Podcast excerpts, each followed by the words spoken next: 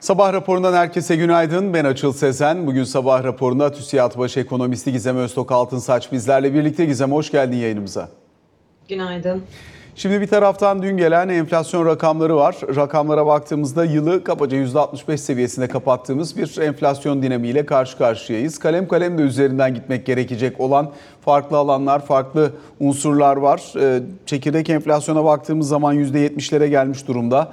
Dolayısıyla aslında hem e, bundan sonraki süreç açısından ekstra bir sıkılaştırma ihtiyacı söz konusu mu değil mi buna bakacağız. Bununla birlikte yine emekli ve e, memur aylıklarına yapılacak olan zamlarla ilgili de benzer şekilde benzer e, bir enflasyonist etki gözlemlenip gözlemlenmeyeceği üzerine belki belli ölçüde değerlendirme yapmaya çalışırız. Yurt dışındaysa özellikle bütün piyasalarda sert satıcılı bir başlangıç oldu seneye. E, hem önceki gün hem dün benzer şekilde satışların ağırlaştığını gözlemliyoruz. Özellikle Nasdaq'ta dördüncü günden bu yana üst üste gerileme olduğunu söyleyebiliriz. Son iki aydır arka arkaya dört gün düşmüşlüğü yok ama düşerken de büyük ve hacimli düşüyor. Dolayısıyla aslında bir yandan Amerikan 10 yıllıklarının yeniden %4'e deyip geri döndüğünü gördük. Şu anda %3.93'lerde. Doların bir kuvvetlendiğini gözlemliyoruz. Dolar endeksine baktığımızda 102.5'ları gördük. Şimdi bir parça hafif hafif geri geldiğini anlıyoruz. Yani önce bir yurt dışı piyasa özetiyle başlayıp istersen yıl başlangıcı adına. Çünkü bugün Asya'da da baktığın zaman Japonya'da %0.6 kadar, Şanghay'da %1'e yaklaşan oranlarda, Shenzhen'de %1.5'a yaklaşan oranlarda geri çekilmeler var. Bir istersen hızlıca bu e, satış dalgasını konuşalım. Daha sonra ağırlıklı olarak Türkiye üzerinden gideriz. Var mı bir gerekçe? Açıkçası net bir gerekçe yok. En son FED tutanakları da geldi. Orada da e, aslında dünyamızı değiştiren e, çok büyük bir değişiklik ya da bir aydınlanma söz konusu değil açıl. aynı şeyleri zaten tekrarlıyor. Evet biraz daha iyi bir gelişme var tabii ki de enflasyon cephesinde. Ee, ve e, istihdam piyasası biraz daha dengeleniyor. Ama bunları dedikten sonra da hala da para politikasının sınırlayıcı olması gerektiğini, e, istihdam piyasasının hala çok sıkı yani tight olduğunu söyleyen ve hala da enflasyonda e, gelinen seviyelerin aslında yeterince tatmin edici olmadığını söyleyen bir FED karşımıza çıkıyor. Vaziyet böyle olunca da hani çok bir değişiklik yok açıkçası ama e, yorumlarda şöyle e, değişiklikler var. E, işte Fed'in e, düşünüldüğü kadar çok indirmeyebileceği, e, çok over'dan bir durum geçmiş dönemde olduğundan e, dem vuruluyor sıklıkla ki yani çok abartılmış bir rally olduğundan bahsediliyor ki biz seninle bunu yaklaşık iki buçuk ay boyunca konuştuk. Yanlış mıyım? Dokuz hafta ardı sıra yükselen bir S&P vardı. Yani e, çok e, uzunca yıllardır gördüğümüz e, en şiddetli kısa vadeli rallilerden bir tanesiydi. Muhtemelen herhalde son 20 yıla baktığımızda zihnim beni yanıltmıyorsa. Dolayısıyla bono piyasası keza muazzam bir e, %5'lerin üzerinden 3.80'lere kadar değil mi? 3.80, 3.60 değil de 3.80'lere kadar e, indiydik ardından şimdi yeniden de bahsettiğin gibi dörtlere doğru bir hareket oldu.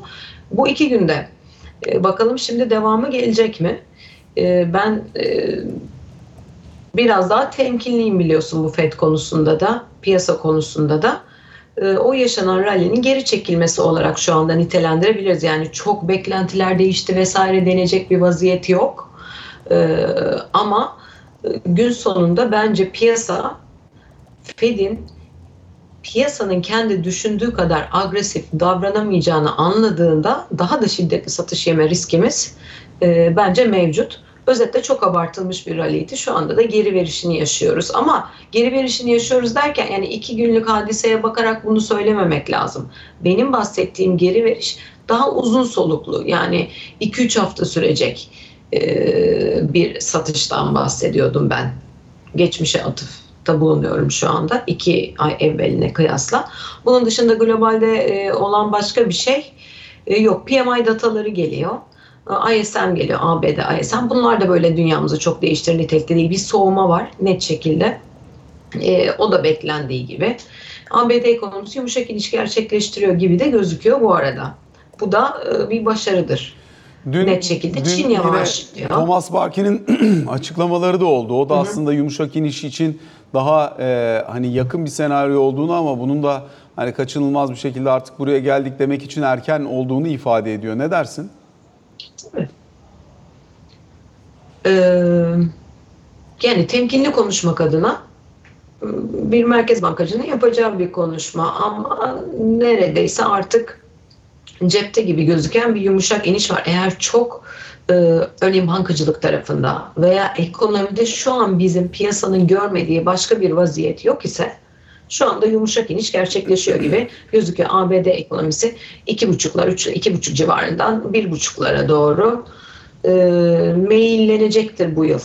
2024'te özellikle ikinci yarıda daha fazla göreceğiz.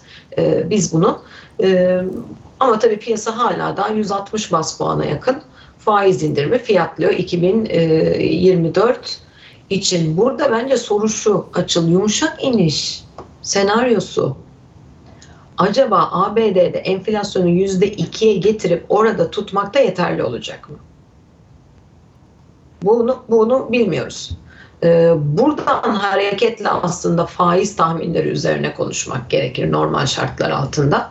Ben hala da enflasyon tarafında zafer kazanıldığını, evet çok iyi bir yere gelindi ABD'de ama henüz e, bu denli bir kutlama yapmak için erken olduğunu hala düşünüyordum. E, bu satış bir şeyin başlangıcı mıdır emin değilim. Yani devamı gelir mi ona emin değilim ama bir noktada ilk çeyrekte piyasa bence bununla e, yüzleşir gibime geliyor. Yani henüz o zaferin kazanılmadığı konusundan bahsediyorum. Anlıyorum. Peki Gizem şimdi özellikle biraz daha e, işin likidite bacağına da baktığımız zaman özellikle Amerika'da ters repo piyasasıyla e, bankalar arasında te, e, ters repo piyasası üzerinden Fed e, aracılığıyla yapılan işlemlere baktığımızda orada ciddi bir e, likiditede azalış olduğunu da gözlemliyoruz. Dolarda da bir hareket var. Yani bu böyle geçici bir sıçrama mıdır? Yoksa işte tarım dışı istihdam verisi falan da gelecek. Bunun öncesinde böyle bir piyasanın kendi hazırlığı falan mıdır? Yani bir likidite riski görüyor musun şu anda piyasada? Hayır, likitte riski görmüyorum. Ee, zaten hani bu çok kısa vadeli e, hareketler bunlar. Yani bu dolara yansıyor diyemem ben. Bana göre dolara yansımış hali yani bir onların üzerinden 1.9'lara 1.09'lara doğru çekilme değil paritede. Dolara yansımış hali, doların güçlendiğini konuşuyor olmamız için 1.05'in 1.04'ün altına gelmesi gerekiyor. Yani şimdi tabii trade ediyorsanız 1.09'a 1.06 elbette ki çok mühim de e, genel itibariyle trend olarak e, senin bağladığın şekilde likitte de de bir çekilme var. Dolar da güçleniyor diye biraz daha uzun soluklu bir yorum yapmak için bence daha ciddi bir harekete ihtiyaç var. Hala daha ben ki bekliyorum doların güçlenmesini ana trend olarak ama hala daha o patikaya girdiğini düşünmüyorum piyasanın duruşundan dolayı. Ee, bir de bir soru daha sordun. Ee, ha, e, istihdam raporu Cuma günkü evet, gelecek olan. Ee, bence dünyamızı değiştirmez ama şunu kabul etmemiz lazım açın. Datalar bazen geçmişe benzer geliyor fakat piyasa onu cebe koyuyor. O gün geldiği datada fiyatlamak istiyor. Bu tarz şeyler olabilir. Yani piyasa tepkisi değişebilir. Datada herhangi bir piyasayı değiştirecek yeni bir bilgi olur mu? Emin değilim. Çok ihtimal vermiyorum. Ama e, böyle piyasa nasıl hatırlayacak olursan son 2-3 aydır sürekli e, bardağın o dolu tarafını gördü diyelim ve herhangi bir rally destekleyecek e, şekilde yorumladı gelen verileri. Bu sefer de piyasa bardağın boş tarafını görmeye başlayabilir. Peki Gizem e, istersen içeriye dönelim biraz daha enflasyon tarafında yaşanan gelişmelere e, değinerek devam edelim Türkiye tarafına. Ama öncesinde dünkü rakamları hatırlayalım bu arada arkadaşlar da bir bağlantını tazelemiş olurlar. Ondan sonra devam edelim. Türkiye İstatistik Kurumu TÜİK verilerine göre Aralık ayında aylık enflasyon beklentilerin biraz altında %2.93 olarak kaydedildi. Yıllık tüketici enflasyonu ise 2023 yılını %64.77 seviyesinde kapadı. Böylece 2022'nin ardından 2023 yılında da enflasyon %60'ın üzerinde gerçekleşirken 2023 yılındaki seviye 2001 yılından bu yana en yüksek yıl kapanışı oldu. Orta vadeli programda 2023 yıl sonu enflasyon tahmini %65 olurken, Türkiye Cumhuriyet Merkez Bankası'nın son enflasyon raporunda da yıl sonu tahmini bu seviyeye çıkarılmıştı. TÜİK verilerine göre 2023 yılında en çok fiyat artışı %93.24 ile lokanta ve oteller grubunda oldu. Bu grubu %82.06 ile eğitim, %79.59'da sağlık izledi. 2023'te gıda enflasyonu da %72.01 olarak kaydedildi. 2023'te en az artışın olduğu grupsa doğal gaz faturalarındaki desteğin etkisiyle konut oldu. Konut grubunda yıllık enflasyon %40.39 olarak gerçekleşti. Konut grubunu %40.74 ile giyim ve ayakkabı ve %51.02 ile haberleşme izledi. Aralık ayında üretici fiyat endeksi aylık %1.14, çekirdek tüketici enflasyonu ise %70.64 ile gerçekleşti. Seçimlerin ardından sigaradan akaryakıta vergilerde yapılan artışın yanı sıra deprem kaynaklı artan maliyetler nedeniyle kurumlar vergisi, KDV ve harçlarda da artışlara gidildi. Bu gelişmelerin etkisiyle TÜFE Temmuz'dan itibaren yeniden yükselmeye başlamıştı. Merkez Bankası'nın son enflasyon raporunda TÜFE'nin Mayıs 2024'te %70 ila %75 aralığında tepe noktasına ulaşacağı, yıl ortalamasının ise %55 seviyesinde gerçekleşeceği tahmini yer almıştı. Enflasyonla ilgili rakamlar böyle. Aslına bakacak olursak genel çerçevede hakikaten enflasyon üst üste ikinci yıl %60'ın üzerinde bir kapanış gerçekleştirmiş oldu. %64, %65. Bununla birlikte yine 22 yılın en yüksek yıl kapanışını gerçekleştirmiş olduk. Diğer tarafıyla yine çekirdek enflasyonda B endeksinin %68'e, e, C endeksinin %70.64'e kadar geldiğini gözlemliyoruz. Yine enflasyon verisinin içerisinde e, manşet enflasyonun üzerine çıkmış olan kalemlere baktığımız zaman alkollü içecekler ve tütün %71.2 ile kapatmış oldu seneyi. Sağlık hizmetleri %79.59 ile, eğitim %82.06 ile, diğer taraftan lokanta ve oteller ise %93.24 ile. Dolayısıyla aslında son dönemde yaşanan gelişmelerin yansımasını enflasyon verisi üzerinde çok doğrudan görmüş oluyoruz. Üretici enflasyonu rakamlarına da dönüp baktığımız zaman orada aylık rakamı %1.14'e gerilediğini, yurt dışında yaşanan özellikle petrol fiyatlarındaki düşüşün yansımasının yılın ikinci yarısında biraz daha net olarak kendini gösterdiğini, doğalgazla birlikte kendini daha net olarak gösterdiğini, Çin'in yavaşlamasından kaynaklanan e, emtia fiyatlarındaki düşüşün de başta madencilik olmak üzere üretici fiyatları üzerine yansıdığını görüyoruz. %44.22 seviyesine kadar geldi yıllık üretici enflasyonu. Böylelikle üretici enflasyonu ile tüketici enflasyonu arasındaki makasında e, ciddi anlamda geri geldiğini 20 puanın altına doğru gelmiş olduğunu gözlemliyoruz. Bununla birlikte yine Merkez Bankası'nın politika faiziyle tüketici enflasyonu arasındaki farkında 22.3 puan seviyesine geldiğini gözlemliyoruz. İş Bankası Genel Müdürü Hakan Aran'ın açıklamaları oldu. Özellikle 2024 yılına ilişkin beklentilerini aktaran bir de onlara bakalım sonra devam edelim. Merkez Bankası yıl sonu enflasyon hedeflemesini tutturabilecek mi? Evet. Yani şöyle gelen enflasyonu e, ben e, hedefin tutturulması konusunda aslında pozitif değerlendiriyorum. Çünkü bizim aylık %3 ve altında olan bir enflasyonumuz zaten sene sonunda e, bizi %36'ya getirir. O açıdan bu seviyelerin korunduğu ve aylık enflasyonun %3'ün altında olduğu her ayın hedefe bizi biraz daha yaklaştıracağını düşünüyorum. Ki yaz aylarında biliyorsunuz biz sıfır enflasyonu da görebiliyoruz. Biri sıfırla bir arasındaki rakamları da görebiliyoruz. O nedenle şunu bilmemiz gerekiyor. Bizim için önemli olan nokta geçmişteki seriden taşıdığımız yüksek rakamlar değil, her ayı nasıl bir enflasyon seviyesiyle geçtiğimiz. Çünkü eğer biz bu seviyelerle ayları kapatabilirsek ben Merkez Bankası'nın %36 hedefinin üst sınır olarak da %36-42 bandındaki enflasyon hedefinin rahatlıkla tutturulabileceğini düşünüyorum. Bu faiz gelinen faiz seviyesinde artık verdiğimiz Türk lirası mevduata verdiğimiz faiz müşterilerimizi önümüzdeki dönemin enflasyonuna karşı koruyup onları birikimlere teşvik edecek ve tasarruflarını enflasyona ezdirmeyecek seviyeler. O yüzden TL faizinin şu anda çok cazip olduğunu görüyorum. E, bu aynı şekilde hazine e, kağıtları için de, devlet tahvilleri için de geçerli. 2 yıllık ve 5 yıllık kağıt faizleri çok cazip seviyelere geldi. E, işte bunun da zaten önümüzdeki pazartesiden itibaren ben yabancı girişlerine sahne olabileceğini, bu sefer faizlerin inmeye başladığı bir dönem yaşayacağımızı düşünüyorum. Yani faizlerin aslında en üst seviyesini gördüğünü, Dolayısıyla bu seviyelerden sonra ben faizlerin tekrar düşme trendine gireceğini düşünüyorum. Bu, bu tabii ki e, hemen ha deyince olmayacak ama bundan daha fazla, daha yüksek bir faize ihtiyaç e, yok. Yeteri kadar yüksek bir e, faiz seviyesindeyiz zaten. E, hem enflasyonla mücadeleyi sağlayacak, enflasyonla mücadelede bizi başarılı kılacak, hem yabancı sermaye girişini hem de Türk lirası tasarrufları enflasyona karşı koruyacak seviye e, gayet ideal seviyelerde olduğumuzu düşünüyorum. 42,5 seviyesinde politika faizi. E, Ocak ayında diyelim ki e, 45'e geldik ve bitirdik faiz artışını. E, yılın ikinci yarısındaki indirimlerle beraber ben 40'ın altını tekrar e, görebileceğimizi, e, 35 ile 40 arasında bir e, seviyede yılı bu yılı tamamlayabileceğimizi düşünüyorum. E, çünkü 35-40 seviyesindeki bir şey de e, bizi e, 2025 hedeflerine ulaşma konusunda zaten e, yetecektir.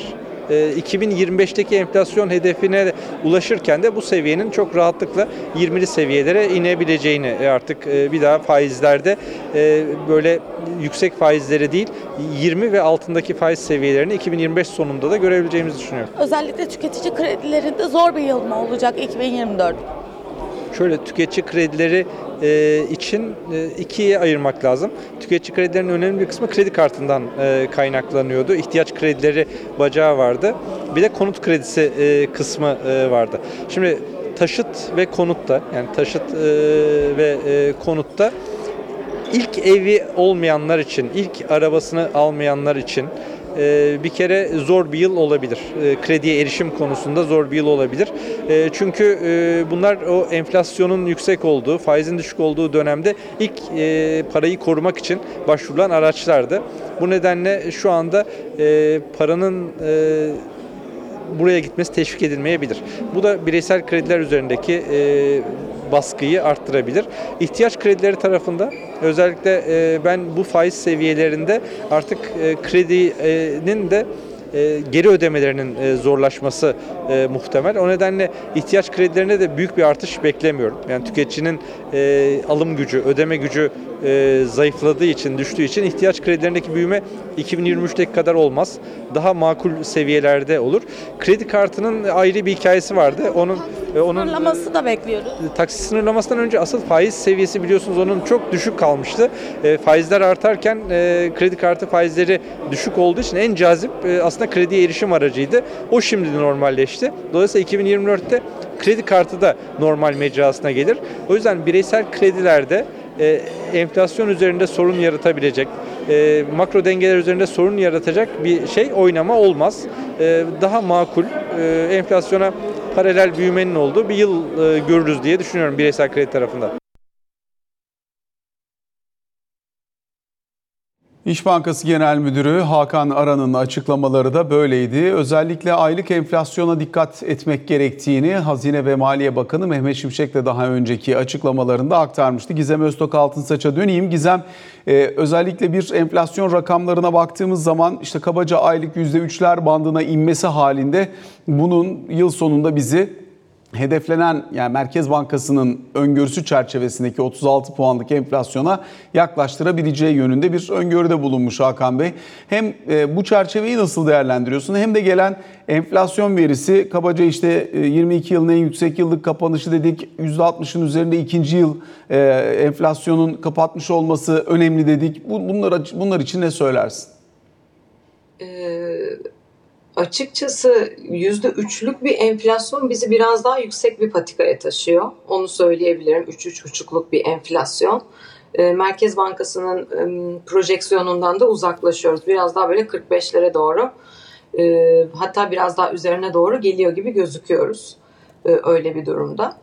E, şimdi son gelen zamların ardından ve asgari ücret artışının ardından aslında açıl piyasada tahminlerin yukarı çekildiğini de görüyoruz. Yani 42-43 hadi 42-45 civarı olan tahminlerin yavaş yavaş %50'ye doğru yakınsadığı tahminler gelmeye başladı yıl sonu içinde. Ee, şimdi senin bahsettiğin gibi diğer zamlar da e, ve e, ücret artışları da gündeme gelecek emekliler tarafında. Bütün bunları topladığında aslında para politikasının en son bıraktığımız aşamaya kıyasla bir miktar daha sıkılaşma ihtiyacı e, gündeme geldiğini ya da daha fazla sıkılaşma ihtiyacının e, gündeme geldiğini söyleyebiliriz. Ama şu da doğru Hakan Bey'in değindiklerinde e, bu sıkılaşma işi birazcık çetrefilli ve bir istihdam kaybı yaşanma riski de var. Zaten e, süreç böyle bir süreç açıldı. Yani ekonomide soğuma e, istiyorsak ve talepte bir sakinleme ve enflasyonu gerçekten kontrol etmek istiyorsak bunun maalesef e, feragat etmemiz gereken kısmı e, istihdam oluyor ve üretim oluyor. E, dolayısıyla e, Türkiye'nin bir karar vermesi gereken çok kritik bir 3 ay geçireceğiz bence. Hatta e, yarı yıl diyelim daha doğru olur. Yani enflasyonla gerçekten mücadele edecek miyiz?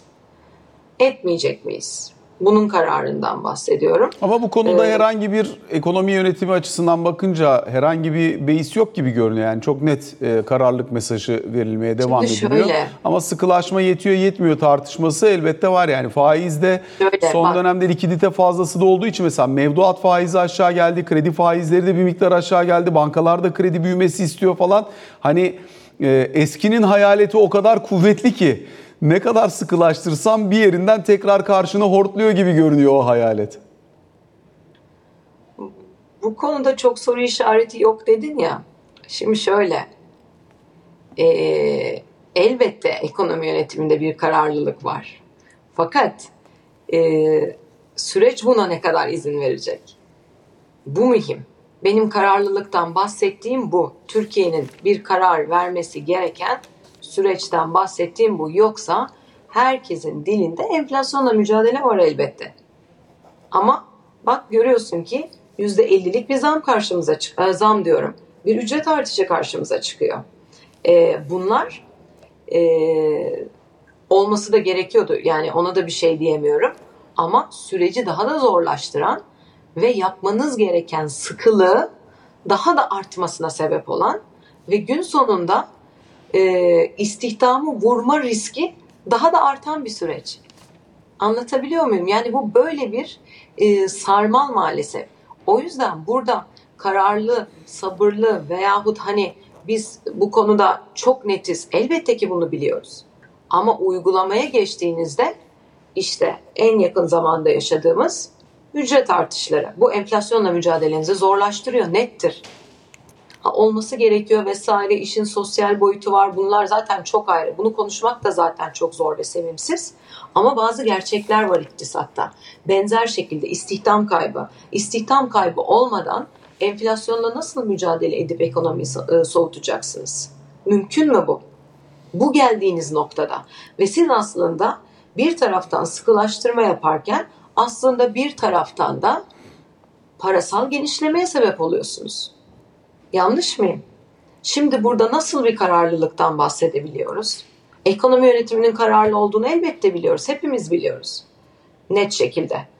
Ama içinden geçtiğimiz süreç e, ekonomi yönetiminin işini kolaylaştırmıyor. Bunu net söyleyebilirim. Peki o zaman bundan sonrası için ne bekliyorsun? Çünkü hani faizde belli bir seviyeye gelindi. Sona geldik mesajı da verildi. Hani bundan bir sonraki aşama açısından bakıldığında sıkılaşmanın e, işte son adımı da nispeten daha küçük atıldığı için soruyorum. Hani böyle bir hamle var. Ardından da miktarsal sıkılaşma mesajı verildi ama piyasa hala 350 milyar lira kadar e, bir e, likidite fazlasıyla devam ediyor yoluna. Dolayısıyla hani bundan sonrası için Merkez Bankası'ndan beklenebilecek adım, hamle nedir?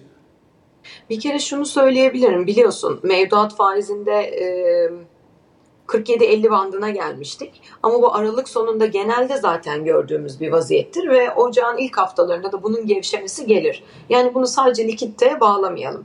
Ama likiditenin de etkisi var. O likitte de çekilecektir. Ee, yani o likiditeyi piyasada bırakacağını düşünmüyorum Merkez Bankası'nın enflasyonla mücadele ederken. Dolayısıyla mevduat faizinin de zaten e, dolarizasyonun da önüne geçmek için ki aslında belli bir noktaya kadar da iyi gidiyorduk. E, yeniden o süreç tetiklenmesin diye mevduat faizinin zaten yükselmesi gerekecek.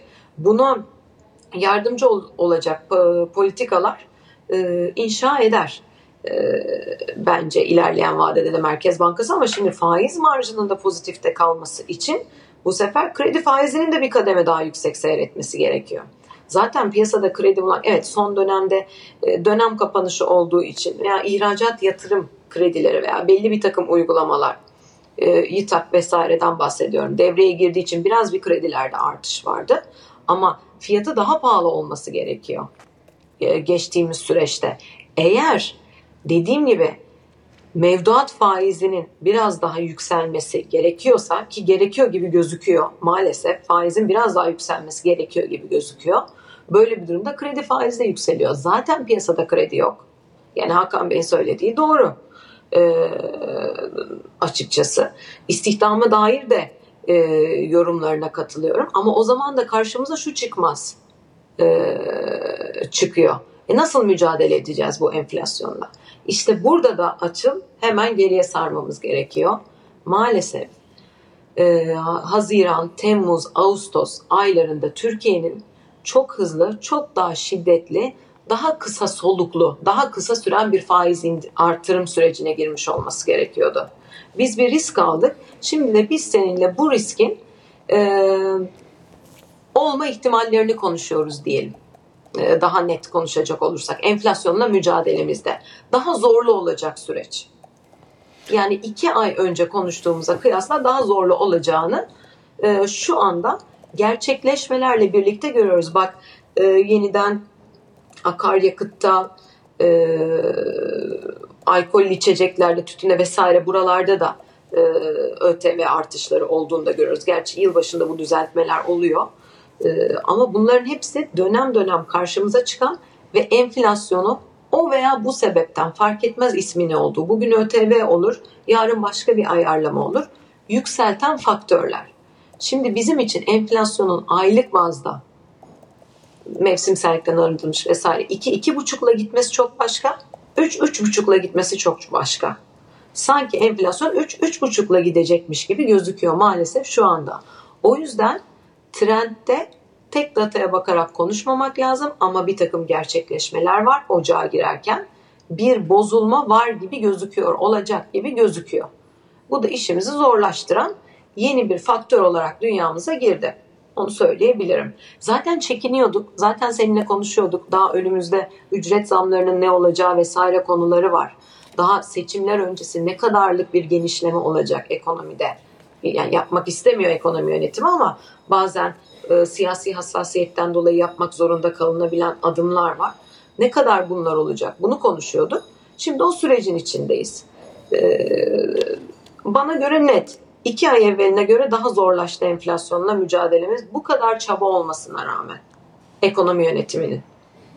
O çabayı da takdir etmek lazım ama dediğim gibi e, görüntü bu şekilde. Peki Gizem çok kısaca şunu da sorarak bitireyim. Ee, yani yanıtını da kısa rica edeceğim. Şimdi bunun arkasından elbette e, işte emekli maaşı zamları, memur zamları bunlar netleşti. E, işte %37,5 bir emekli maaşı zammı söz konusu. Diğer taraftan da hani bunun da artırılıp artırılmayacağını bilmiyoruz. Çünkü zaten en düşük emekli maaşlarına bir evet. düzenleme yapılması gerekecek gibi görünüyor. Evet. Diğer tarafıyla da özellikle memur maaş zamları da benzer şekilde 49,5'larda. Burada memur emeklisiyle memur maaşı arasında da çok ciddi bir fark oluştu. Dolayısıyla memura yapılmış olan seyyanen zammın emekliye de verilmesi gibi bir talep de söz konusu. Aslında haklı da bir talep bir evet. tarafıyla bakılırsa. Aşırı düşük kaldı çünkü memur emekli maaşları. Dolayısıyla ne dersin bundan sonraki bu revizyonlar açısından bakınca? Bunlar ihtiyaç olan revizyonlar açıl ve yapılacaktır da gelecek ama e, dediğim gibi e, demek ki başka kalemlerde eğer vaziyet buysa zaten fiyat ücret sarmalına girmiş durumda Türkiye ve bundan çıkması şu anda çok zor gözüküyor. Bu zaten sizin enflasyonla mücadelenizi zorlaştıran bir faktör. Ama bu böyle şeklinde kabul ediyorsak o zaman başka alanlarda daha şiddetli sıkılaştırma yapma ihtiyacı ortaya çıkıyor. Ee, buna maliye politikası da dahildir. Yani maliye politikasının daha sıkı olması gerekiyor demek ki e, bu sürece eşlik etmek için. E, para politikasının daha sıkı olması gerekiyor diyeceğim ama şimdi faizi arttırdığınızda da gerçekten artık ekstra ekstra sıkıntılar devreye girecek. İşte e, bir risk aldık biz bunu uzunca bir zamana yayarak. Şu anda da o riski konuşuyoruz açıl. Oradan çıkmak biraz daha zor olacak e, tahminime göre. Yani şunu demiyorum. Enflasyon aşağı dönecektir. Haziran, Temmuz, Ağustos vesairede. Fakat daha önce konuştuğumuz 35-40 bandından ziyade 50'lerde e, yapışık kalmış bir enflasyon söz konusu olacak gibi gözüküyor şu anda. O da şu anki veriyle. İki ay sonra bu da değişebilir. Gizem çok teşekkür ediyoruz aktardığın yorumlar ve bu sabah bizlerle birlikte olduğun için kısa bir araya gideceğiz. Sonrasında ikinci bölümde Ali Can Türkoğlu ile karşınızda olacağız.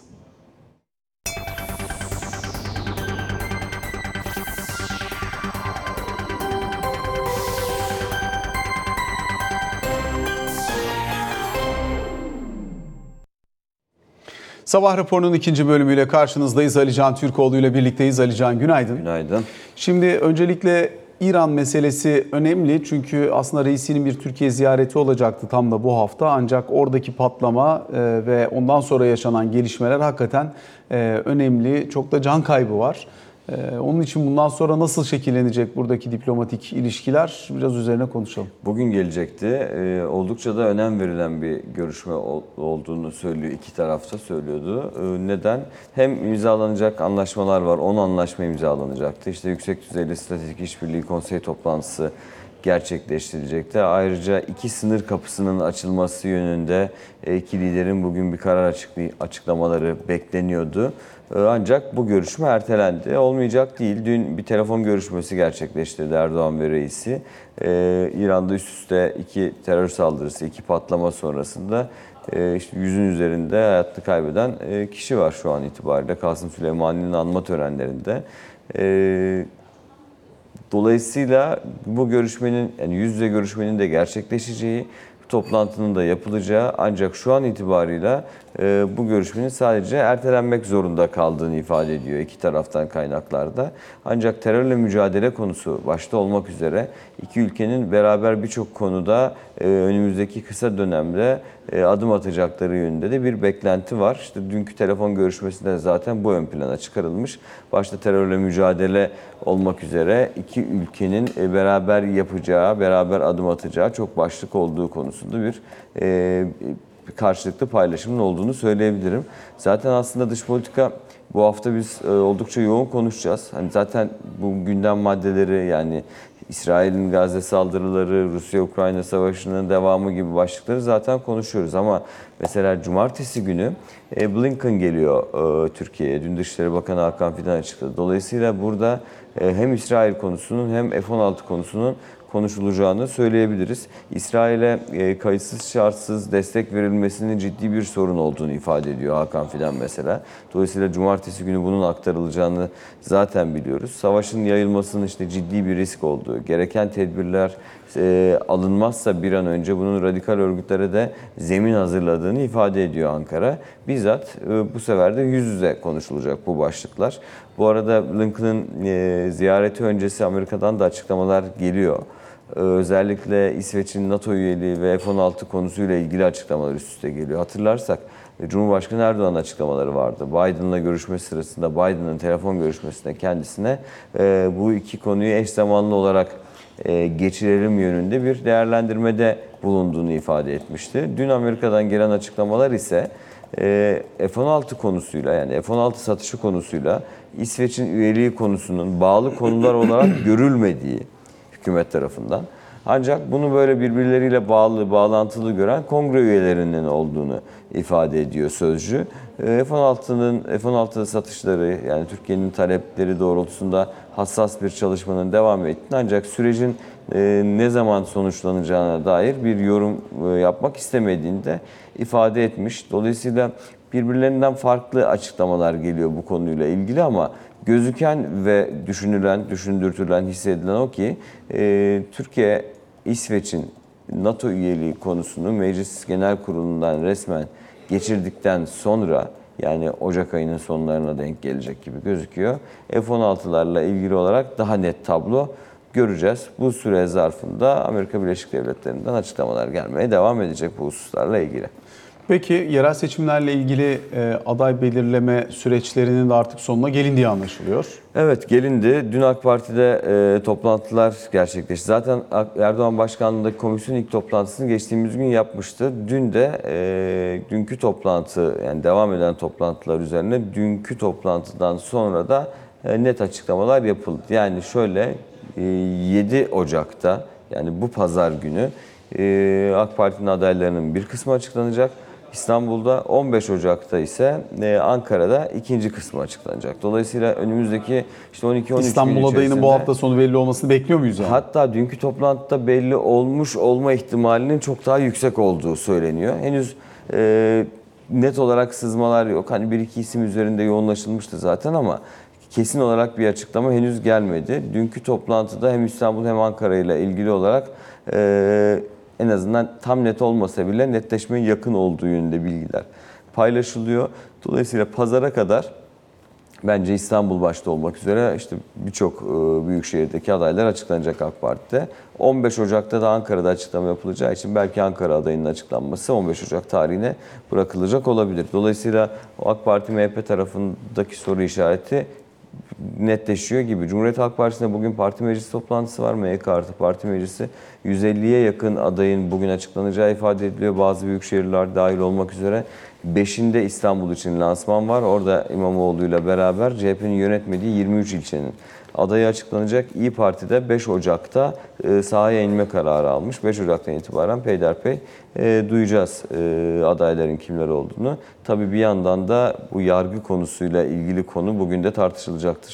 Ankara'da Anayasa Mahkemesi ile Yargıtay arasında Can Atalay konusuyla ilgili olarak uyuşmazlık, anlaşmazlık devam ediyor. Yargıtay bir kez de Anayasa Mahkemesi'nin ihlal kararını ikinci kez vermişti ihlal kararını.